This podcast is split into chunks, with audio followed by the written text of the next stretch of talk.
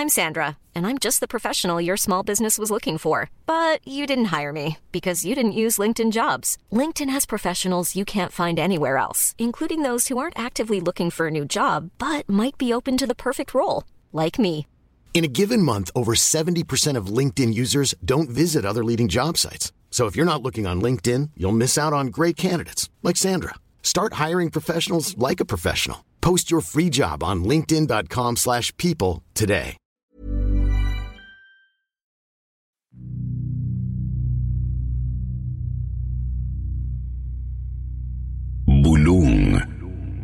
Kay Papang.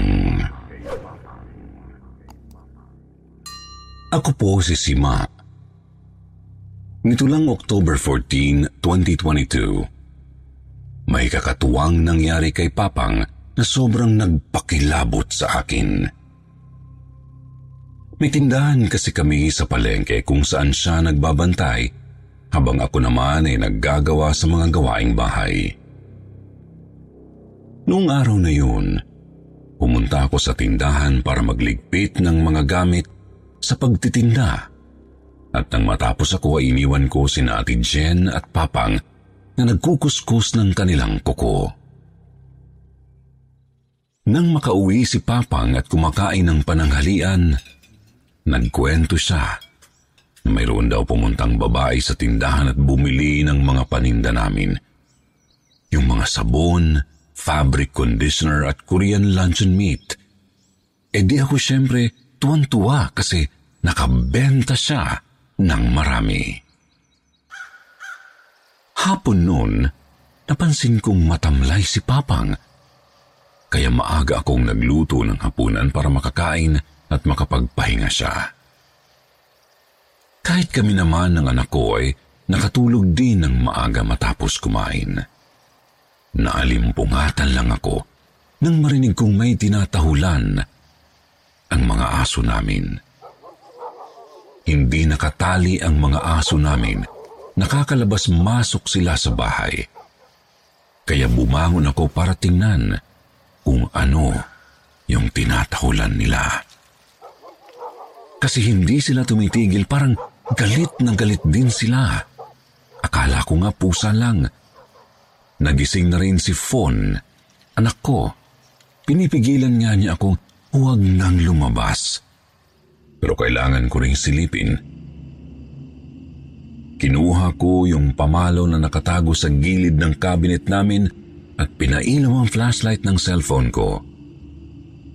Marahan kong binuksan ang pintuan para hindi gumawa ng ingay. Saka ko tinanglawan ang labas. Mas nagtahulan ang mga aso nang makita nila ako. Ako naman ay natutok kay Papang na nakatayo sa harap ng estante na nasa harap ng kwarto niya. Mga tatlong metro ang layo niya sa akin. Hindi ko maunawaan pero naririnig ko siyang bumubulong.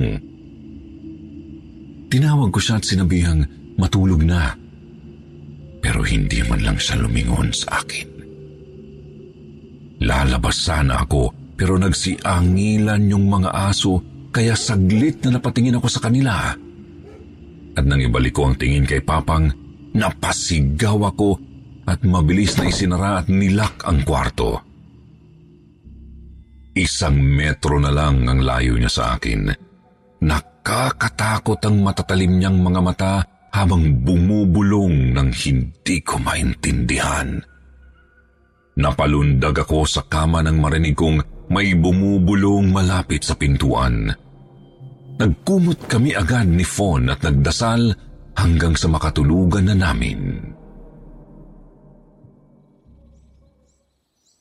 Kinabukasan, natatakot pa akong lumabas ng kwarto dahil sa nangyari noong gabi. Pero nang tinawag na ako ni Papang na bumangon na at magalmusal, doon ako lumabas. Naabutan ko siyang naghahanda na papunta sa tindahan. Ibinili niya sa akin ang lulutuin sa tanghalian at ang lalabhan kong mga damit niya, saka siya umalis. Hindi ko nakakitaan na may ganap sa kanya nung gabi. Pakiramdam ko tuloy, panaginip lang yung nangyari. Nagluto na ako ng pananghalian nang matapos akong maglaba. Habang nagluluto, nag-browse-browse ako sa social media. Nang may dumaan sa feed ko na nagpapatulong kung kilala ba namin yung nasa picture kasi nagnakaw raw ito at binudol-budol ang lola niya. Ako naman bilang concerned citizen ay nakita ko sa post ay sinare ko ito at nag-browse ulit. Nawaglit na sa isip ko ang nangyari nung gabing nagtahulan ng aso namin. Kaya naging maayos naman ang araw namin hanggang sa dumating ulit ang hapon. Umuwi na namang masama ang pakiramdam ni Papang. Kwento niya noong kumakain kami para daw may mga naririnig siyang bulong sa loob ng tenga niya. Sabi ko naman, baka may pumasok na insekto, kaya ganun. Nag-volunteer pa ako na titingnan ang tenga niya at pumayag naman. Habang kinakalikot ko ang kanang tenga niya ay napansin kong may sugat ito. Kaya hindi ko na itinuloy na linisan. Nang tingnan ko rin sa kabila ay ganoon din, may sugat din. Malansarin ang amoy ng mga tenga ni Papang siguro dahil sa sugat. Kaya ganoon. Sinermonan ko pa siya na huwag na siyang gumamit ng palito panlinis sa tenga kasi nga nagkasugat na. Sagot naman niyang hindi na siya gumagamit ng palitong panlinis ni hindi pa nga raw niya nililinis ang mga tenga. Nagsimula lang daw na magkaroon ng ganun kahapon. Kaya masama ang pakiramdam niya at may naririnig daw siyang mga bulong. Linggo kinabukasan kaya walang bukas na klinik. Kaya lunes pa mapapacheck up si Papang. Sabi naman niya, kaya pa naman daw niyang tiisin. Naniwala naman ako sa mga sinabi niya at hinayaan ko na siyang magpahinga. Hindi pa kami natutulog ni Fawn at nagkukulitan pa. Nang marinig kong kinakalmot ng mga aso yung pintuan ng kwarto ni Papang. Kako, baka nakulong na naman ang aso sa kwarto niya at gustong lumabas. Kaya naman lumabas ako para buksan sana yung pintuan pero bumungad sa akin yung apat na aso sa tapat ng kwarto ni Papang. Nagsimula silang magsitahulan nang marinig ang pagkalmot sa loob ng kwarto niya. Doon ako nilukuban ng takot. Ayokong buksan yung pintuan ni Papang. Natatakot ako sa maaari kong makita o mapakawalan mula sa loob ng kanyang silid kapag binuksan ko ito. Agad akong bumalik sa kwarto namin at nilak ang pinto. Palakas ng palakas ang mga kaluskos sa pinto ni Papang. Gustong wasakin ng kung sino man ang nasa loob. Ayokong isipin na ang aking ama ang gumagawa nun pero sino ang pagbibintangan ko? Siya lang naman ang naroon sa loob ng silid na yun. Doon ko na rin napagtanto na totoo ang nakita ko noong nagdaang gabi. Umiiyak na si Fon sa sobrang takot. Napakahigpit ng pagyakap niya sa akin. Wala rin naman akong magagawa Nasa trabaho pa ang asawa ko at bukas pa makakauwi dahil day off niya ng linggo. Hindi na rin kami makatulog. Tumatahol at nag-aalulungan na ang mga aso namin. Paulit-ulit kaming nanalangin ni Fawn hanggang sa makatulugan na ulit namin ang pagdarasal. Kinabukasan wala na sa kwarto niya si Papang nang silipin ko ito.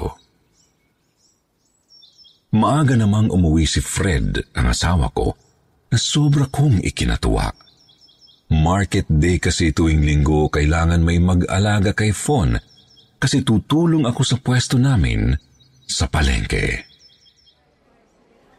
Nadatnan ko si Papang at bakas sa mukha niya ang pagkabahala. Panay ang hagod niya sa kanyang tenga kaya sabi ko kung hindi na niya kaya, itakbo na namin siya sa ospital. Sagot naman niya, mamaya na lang daw pagkatapos ng market day.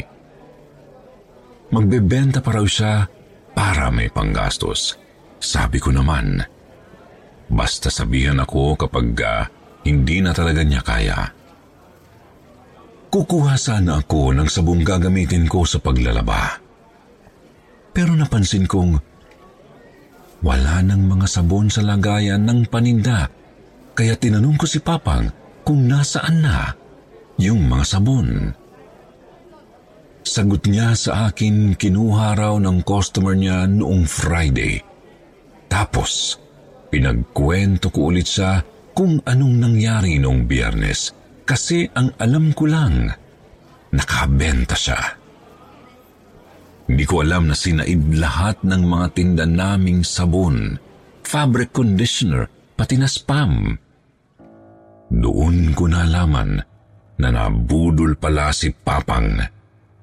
Kinuha pala ng hindi nagbabayad kasi uutangin daw Ipinakita sa akin ni Papang yung listahan, yung pangalan at kung taga saan yung pumuntang babae roon. Agad akong nag-post sa social media account ni Papang kung kilala ba nila yung Loisa Lutangin na iniwang pangalan ng babae na taga-kabilang barangay lang. May sumagot sa amin na barangay secretary daw roon at wala raw ganoong pangalan sa census. Doon na ako kinabahan. Nabudol si Papang. Hindi ko alam pero biglang sumagi sa isip ko yung nag-post sa social media noong isang araw kaya muli ko yung binalikan sa shared post ko. Mabuti lang talaga at hindi nagbura yung nag-post. Tapos ipinakita ko kay Papang kung yung babaeng yun ba ang pumunta sa tindahan. Sabi niya, yun nga raw. Tinawagan ko agad ito sa messenger pero hindi ako sinagot. Kaya itinipa ko na lang ang mga sasabihin ko, buti na lang. Nag-reply ito agad. Humingi ng pasensya sa hindi pag-angat ng tawag dahil may trauma raw ito. Ikinuwento ko ang mga nangyari kay Papang Nanindig ang mga balahibo ko sa sinabi niyang hindi lang daw magnanakaw ang babae dahil may itim daw itong kapangyarihan. Kung gusto raw namin ay sumama kami sa kanila para ibalik ang bulong na ginawa sa lola niya kay Papang. Wala kaming inaksayang panahon. Agad kaming lumuwas papunta sa bahay ng nabiktima rin na babae. Pagkarating doon, inesplika ng manggagamot sa amin kung anong nangyari. Nabulungan daw si Papang kaya raw nakuha nito ang loob niya at ibinigay ang mga paninda namin. At kinokontrol daw nito si Papang sa pamamagitan ng bulong kaya may mga oras na nagiging wild daw ang tatay ko. Ganoon din ang nangyayari sa lola ni Ma'am Des ang ipinagpapasalamat namin ay nakuha na ng CCTV ang mukha at sinakyan ng babae. Kaya na-trace nila kung sino at taga saan ito. Bago kami pumunta roon ay binigyan kami ni Mang Ben yung mga gamot ng pangontra lalo na kina Papang at Lola ni Ma'am Des para hindi na sila makontrol ng mangkukulam. Pagkarating namin doon, pinakiusapan kami ni Mang Ben na maiwan na lang sa sasakyan at sila na lang ni Fred ang pupunta roon sa bahay ng mangkukulam. Hindi ako mapakali sa loob ng 30 minutos na yon ng buhay ko habang hinihintay sila Mang Ben at Fred. Sa awa ng Diyos, wala namang nangyari kinapapang at lola ni Ma'am Des. When you're ready to pop the question, the last thing you want to do is second guess the ring. At Bluenile.com, you can design a one-of-a-kind ring with the ease and convenience of shopping online. Choose your diamond and setting. When you find the one, you'll get it delivered right to your door. Go to Bluenile.com and use promo code LISTEN to get $50 off your purchase of $500 or more. That's code LISTEN at Bluenile.com for $50 off your purchase. Bluenile.com code LISTEN. Hey, I'm Ryan Reynolds. At Mint Mobile, we like to do the opposite of what Big Wireless does. They charge you a lot, we charge you a little. So naturally, when they announced they'd be raising their prices due to inflation, we decided to deflate our prices due to not hating you. That's right. We're cutting the price of Mint Unlimited from $30 a month to just $15 a month. Give it a try at mintmobile.com slash switch. $45 upfront for three months plus taxes and fees. Promo rate for new customers for limited time. Unlimited more than 40 gigabytes per month. Slows. Full terms at mintmobile.com. Mas relax na relax pa nga sila sa amin. Nakahinga ako ng maluwag nang dumating na sila Mang Ben at Fred. Sabi ni Mang Ben, mainam daw nakakilala ni Fred yung mangkukulam at may tsansa itong ibalik ang bulong. Sagot naman ni Fred, kilala raw niya yung babae dahil sa anak nitong teller sa bangkong pinagtatrabahuan. Dumadalaw-dalaw raw doon yung babae at dinadalhan ng pagkain ang anak. Ayon kay Mang Ben, naibalik na raw niya ang ibinulong kinapapang at lola ni Ma'am Des at hindi na raw ito makakalapit pa sa amin dahil triple raw ang balik niyon sa mangkukulam kapag kaumulit sa amin. Nagsampan rin kami ng reklamo sa barangay tungkol sa ginagawa nitong pambubudol at pagnanakaw sa amin. At salamat sa Diyos dahil nagbayad siya sa mga nakuha niya sa tindahan namin. Ngayon ay ayos na si Papang. Naipatingin na rin namin ang mga tenga niya sa EENT at healthy naman daw siya.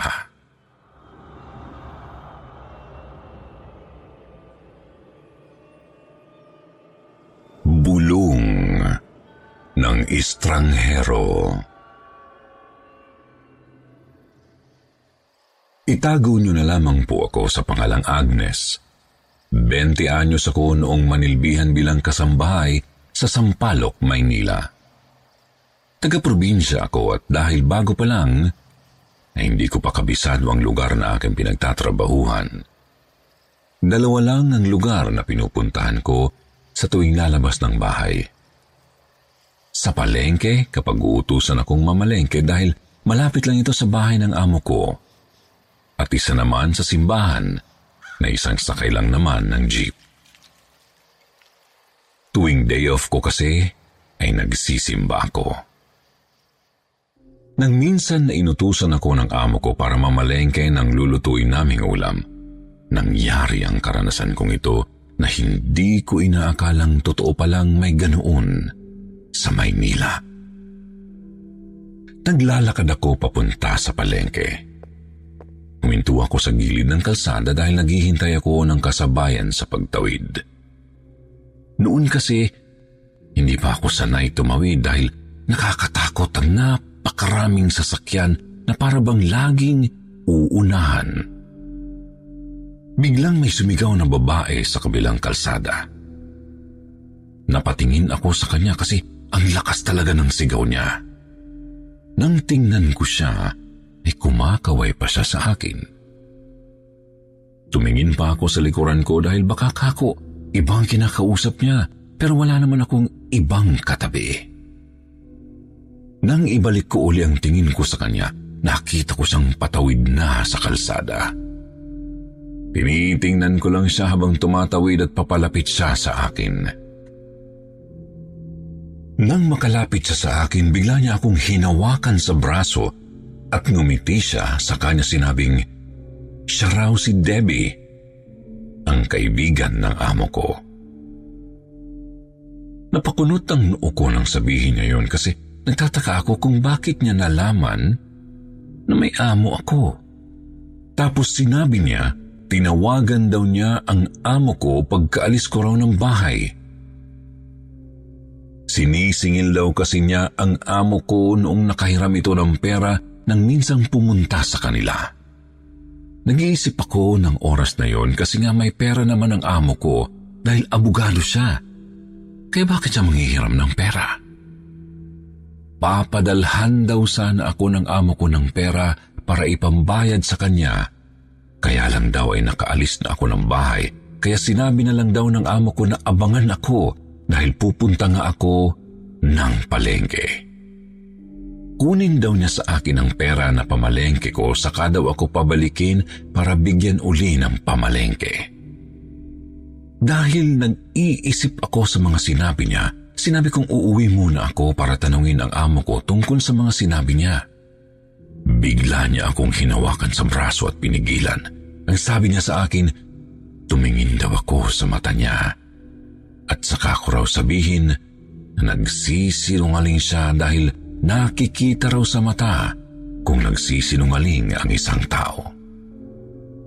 Habang nagsasalita siya, parang nag-e-echo sa tenga ko ang mga sinasabi niya na tumingin ako sa mata niya. Bigla ko na lang naramdaman na para akong namanhid at nakatulala lang pero gumagalaw ang katawan ko. Tiningnan ko siya sa mata at naririnig ko pa ang sinasabi niya na ibigay ko raw ang pera kasi nagmamadali daw siya. Parang namamanhid ang katawan ko noon at nabablangko ang utak ko. Nakikita ko siyang nakangiti sa akin. Marami pa siyang sinasabi sa akin at hindi na pumapasok sa isip ko ang lahat ng yun. Kusa na lang gumagalaw ang katawan ko na para bang sinusunod ang mga sinasabi niya. Kinuha ko ang perang pamalengke sa aking bulsa at saka iniabot sa kanya. Mabilis niya itong kinuha at saka nagpapasalamat pa sa akin. Hindi ko alam kung paanong sumasagot pa ako sa mga tanong niya, kagaya na lang ng tanongin niya ako kung ano raw ang pangalan ko at kung ano raw ang pangalan ng amo ko. Ibinigay ko sa kanya ang lahat ng impormasyon na tinatanong niya. Umaalingaw-ngaw pa sa tenga ko ang mga salita niya at napapasunod ako nito hanggang sa magpaalam siya sa akin dahil nagmamadali raw siya. Sumakay siya sa jeep at kumaway pa siya sa akin habang nakangiti. Sinabi pa niya na ikumusta ko raw siya sa amo ko at salamat daw sa bayad nito sa inutang. Tumango-tango lang ako habang nakatitig sa kanya. Nang makalayo na ang jeep na sinasakyan niya, biglang umabog ang dibdib ko Nanginginig ang katawan ko at hindi ako mapakali. Natatandaan ko pa ang mga nangyari. Pero sobra akong nagtataka kasi napasunod niya ako. Mabuti na lang talaga at maliit lang ang halaga ng pera na dala ko nung araw na yun. Bumalik agad ako sa bahay at palihim na pumasok ng pintuan. Naliligo noon ang amo ko kaya hindi ako napansin na umuwi na. Kinuha ko na lang ang naitabi kong pera at yun ang ginamit kong pamalengke. Hindi ko sinabi sa amo ko ang nangyari sa akin dahil natatakot ako sa sasabihin niya. Alam kong nabiktima ako ng bulong at hipnotismo na dati ay akala kong hindi totoo. Pero nalaman kong mayroon pala talagang ganoong tao. Mula noon nagiging magugulatin na ako kapag nilalapitan ako at kinakausap na parabang pabulong. Bigla na lang kumakabog ang dibdib ko. Inuunahan ako ng takot na baka maulit na naman ang nangyari sa akin. Minsan kahit ang amo ko ay nagtataka na rin sa akin dahil daw nagiging magugulatin ako. Isang gabi, napanaginipan ko yung babae. Nakangiti siya, kinakausap ako. Takot na takot ako habang nagsasalita siya. Nakangiti siya at parang inosente pa ang muka hanggang sa naging iba na ang itsura niya. Matalim na ang tingin niya at nagagalit na. Sinisigawan niya ako dahil pinipilit niyang kunin sa akin ang pera. Ibigay ko raw ang pera ng amo ko. Paulit-ulit niyang sinisigaw ito at nanunood sa tenga ko ang boses niya. Nagising ako nang biglang may humawak sa braso ko Ginigising pala ako ng amo ko dahil mukha raw akong binabangungot. Sumisigaw raw ako ng tulong. Pawis na pawis ako ng magising. Takot na takot ako. Kaya naikwento ko sa amo ko ang karanasan ko nang ako ay pumunta sa palengke. Dahil nga medyo matagal na rin yun kaya wala na rin nagawa ang amo ko. Ipinakausap na lang niya ako sa kaibigan niyang doktor para sa counseling dahil mukha raw akong natroma. Hindi kaagad nawala sa akin ang takot. Binabalikan pa rin ako ng mga panaginip. Minsan nga ay kahit gising ako, bigla na lang akong nakakarinig ng mga pagtawa kaya napapalingon ako pero wala namang tao. Minsan din naririnig ko na tinatawag ang pangalan ko pero wala naman akong ibang nakikitang tao. Minsan ay nagpunta ako sa Quiapo Church para magsimba. Maaga pa nung magpunta ako kaya wala pang gaanong tao. Ang naroon lang ay ilang mga tao na nagdadasal. Naupo ako sa dulong upuan. Nagdasal ako ng taimtim. Nang matapos ay may tumabi sa akin na isang ale. Tiningnan niya ako ng maigi na para bang kinikilatis. Bumalik na naman ang takot ko. Bigla akong tumayo para umalis, nagbigla niya akong hinawakan sa braso. Hinila ko ang braso ko, takot na takot akong lumabas ng simbahan pero hinabol niya ako. Hanggang sa makarating kami sa may kalsada, Napatigil lang ako sa paglakad ng mabilis nang tinanong ako ng ali kung nabulungan daw ba ako. Napalingon ako sa kanya dahil nagtataka ako kung paano niyang nalaman. Nakita ko na lang nakatabi ko na siya at sinabi niya sa akin na huwag raw akong matakot. Hindi raw siya masamang tao at tutulungan daw niya akong gamutin. Hindi pa raw naalis ang dasal na ikinapit sa akin nung bumulong sa akin. Inaya niya ako sa maliit niyang pwesto sa gilid ng simbahan. Nagtitinda siya ng iba't ibang uri ng langis at mga halamang gamot. Hindi niya ako tinanong kung ano ang karanasan ko dahil sabi niya, unang tingin pa lang daw niya sa akin, alam na niya ito. Kaya raw agad niya akong nilapitan nang pumasok sa loob ng simbahan. Ipinasulat niya sa akin ang buong pangalan ko sa papel at dadasalan daw niya yun. Nung una ayaw ko pa dahil baka maulit na naman ang nangyari sa akin. Pero ang sabi niya, wag daw akong matakot at magtiwala daw ako. Hindi raw maaalis ang bulong kapag hindi tinanggal. Baka raw ikabaliw ko kapag hinayaan ko lang. Hindi raw titigil yung gumawa sa akin noon. Paulit-ulit daw akong dadalawin sa panaginip. Babalikan daw ako nito at tiyak na gagawan pa ako ng masama. Sinabi pa niya na baka raw iminigay ko pa ang personal information ko sa taong yun kaya mas delikado raw. Kailangan na putulin ang kinabit nitong pangungulam sa akin. Dahil doon, pumayag akong magpagamot sa kanya. Natakot ako nang sabihin niyang babalikan ako at gagawan pa ng masama. Dinasalan niya ako at pinahira ng langis. Binigyan din niya ako ng pangontra laban sa mga taong kagaya ng mga mambubulong. Iniwan ko sa kanyang papel na may pangalan ko at dadasalan daw niya ng siyam na gabi. Mula nang makilala ko ang alay sa simbahan, nagkaroon ng pagbabago sa buhay ko. hanggang sa tuluyan na akong hindi nananaginip ng masama. Wala na rin akong naririnig at nararamdaman ng kakaiba. Binalikan ko ang ali at nagpasalamat sa kanyang pagtulong. Narealize ko na kapag may taong masama, may tao pa rin mabuti at handang tumulong ng walang kapalit. Hanggang dito na lang po at maraming salamat sa inyo.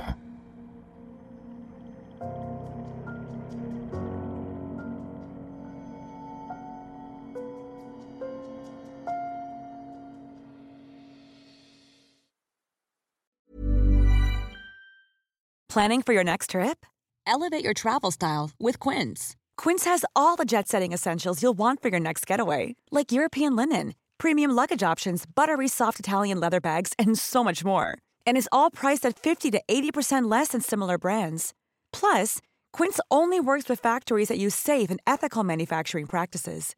Pack your bags with high-quality essentials you'll be wearing for vacations to come with Quince. Go to quince.com slash pack for free shipping and 365-day returns.